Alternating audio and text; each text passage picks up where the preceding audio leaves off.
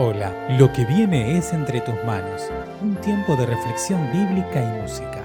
Quienes lo hacemos, esperamos que te ayude a acercarte más al corazón de Dios. Mi nombre es Emanuel Gro y te invito a que te unas conmigo en la siguiente oración.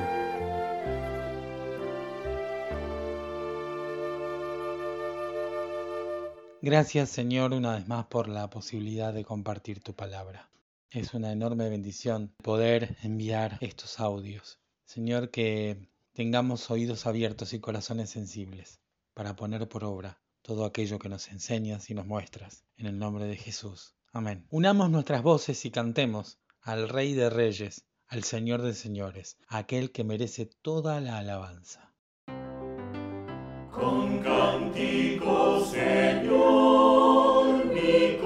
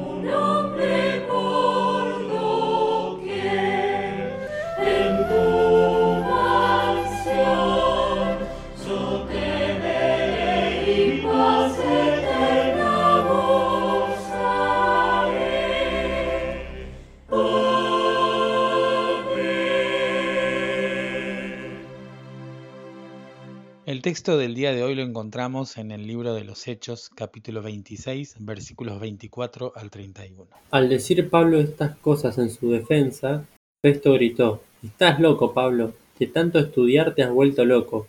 No estoy loco, excelentísimo Festo. Al contrario, lo que digo es razonable y es la verdad. Ahí está el rey Agripa, que conoce bien estas cosas, y por eso hablo con tanta libertad delante de él, porque estoy seguro de que él también sabe todo esto, ya que no se trata de cosas sucedidas en algún rincón escondido. ¿Cree su majestad en lo que dijeron los profetas? Yo sé que lo cree. Agripa le contestó, ¿piensas hacerme cristiano en tan poco tiempo?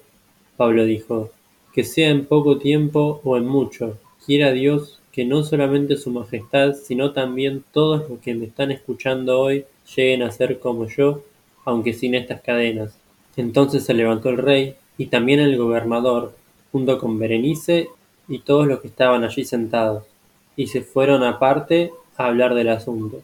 Decían entre sí, este hombre no ha hecho nada que merezca la muerte, ni siquiera debe estar en la cárcel. Una vez más encontramos a Pablo ejerciendo su defensa.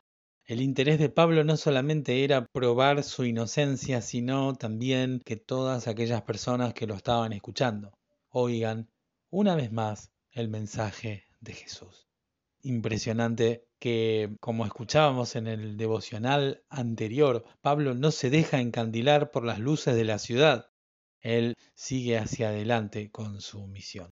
la palabra de Dios debe ser escuchada por todos y por todas, aquellos y aquellas que a los que podamos llegar.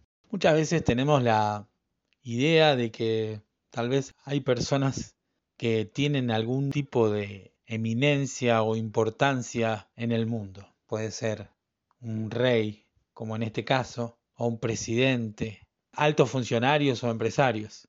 Pablo en este texto nos muestra y nos enseña que sea quien sea, necesita de Cristo y debe escuchar un mensaje como el que nosotros tenemos para dar.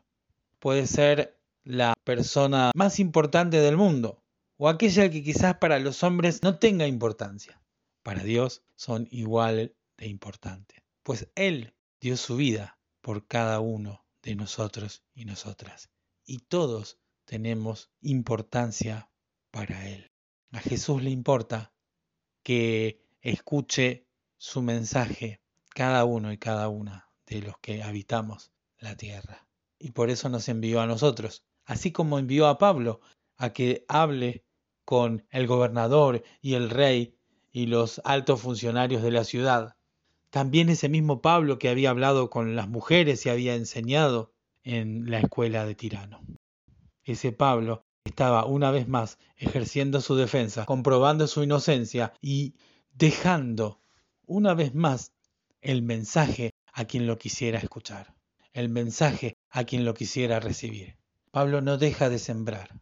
Pablo se defiende, pero en su defensa también está sembrando. Una defensa que significa siembra para los corazones que estaban allí escuchando. Pablo comprueba su inocencia porque de hecho en el versículo 31 se ponen todos de acuerdo mientras comentaban lo que había dicho Pablo, que era inocente. Y además logra predicarle al mismísimo rey, que conocía a los profetas y que creía. Entonces Pablo, no importándole quién sea, si sea el rey o cualquier otra persona, le habla de Jesús eso es importante. No hay persona en este mundo que no necesite escuchar de Jesús. Que podamos ser como Pablo, que podamos hablar y no callar.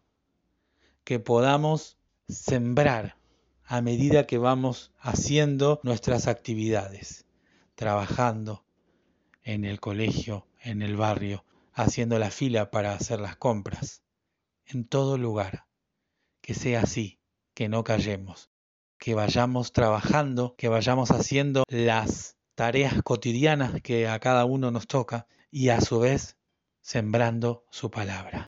Ir cumpliendo la misión a la que nos llamó el Señor Jesucristo. Hacer nuestra tarea. Pablo se estaba defendiendo. Nosotros podemos trabajar, podemos hacer todo lo que nos toca hacer en esta vida en cada una de nuestras actividades y a su vez podemos sembrar, así como lo hizo Pablo. Trabajar y sembrar, estudiar y sembrar, ir a comprar y sembrar. El mensaje de la cruz que toda persona debe escuchar una y otra vez. Gracias por escuchar Entre tus manos, un audio podcast realizado por la Iglesia Evangélica Metodista de Bernal. Te invitamos a conocernos a través de nuestro sitio en internet www.iglesiavernal.org. Te esperamos.